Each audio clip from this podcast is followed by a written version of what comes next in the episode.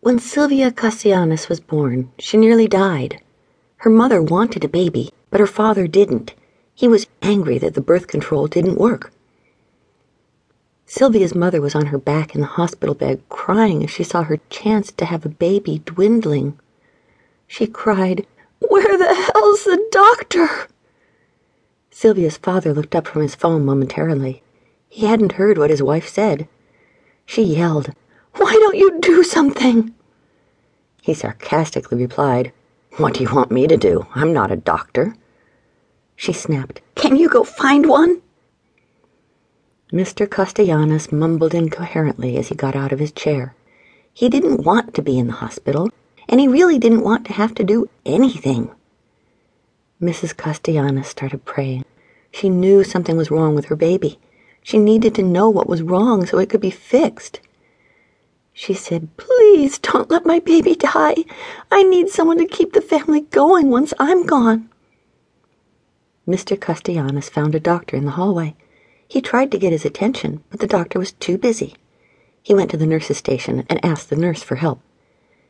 He said, My wife thinks something's wrong with the baby. Can we get someone to help us? The nurse replied, We're trying to get your doctor in here. Mr. Castellanos asked, Where is our doctor? The nurse answered. He was in the middle of a golf game when you came in here. He said he'd be here when his game was over. Mr. Castellanos got annoyed. While he didn't care about having a child, he hated being ignored. He said, You mean a golf game is more important to him than my baby's well being? The nurse said, I can't speak for the doctor, but he should be here in the next few minutes. Mr. Castellanos asked, why can't another doctor or a nurse or a midwife help us? The nurse replied, We'll send you a midwife. She got on the phone and dialed the midwife's office. She requested a midwife, and they sent one to the Castellanos' room. The midwife walked into the room and started her examination. When she looked into the birth canal, she gasped. The baby was caught on the umbilical cord. She said, We have to hurry. I see the problem. No time to explain. Mrs. Castellanos cried while she tried to follow the midwife's orders. It was difficult to concentrate because she was so worried, but she tried to follow every direction to the letter. The midwife said, Don't push until I tell you to. I have to untangle the baby's head from the umbilical cord. The baby was still warm, but she wasn't breathing. The midwife had to work quickly to get the baby out of the birth canal so she could start CPR.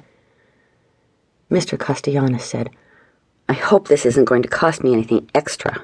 I know how you people are with your billing.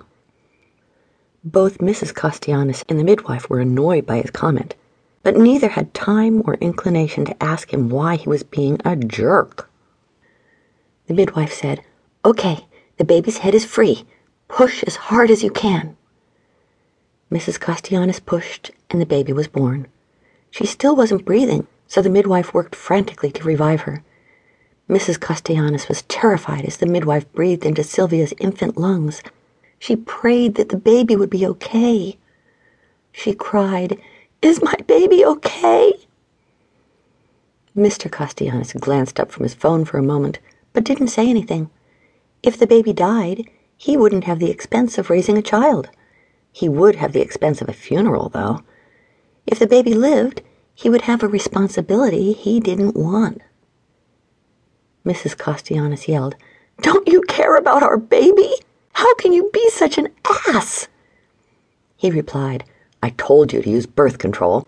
You knew I didn't want kids unless we could afford them. Mrs. Castellanos snapped. The least you could do is give your daughter a name. He replied, I'm not going to waste my energy finding a name for a fucking dead fetus. She said, Fuck you, you asshole. He waved his arm at her and went back to looking at his phone. He didn't care if the baby lived or died. The midwife tried to ignore them as she worked frantically on the baby. She only had a few minutes to get her to breathe. Once the human brain goes without oxygen for a few minutes, the chances of a real life are nearly non existent. Mrs. Castellanos said, We have a baby fighting for her life. Don't you care? Suddenly, the sound of a baby screaming stopped the arguing.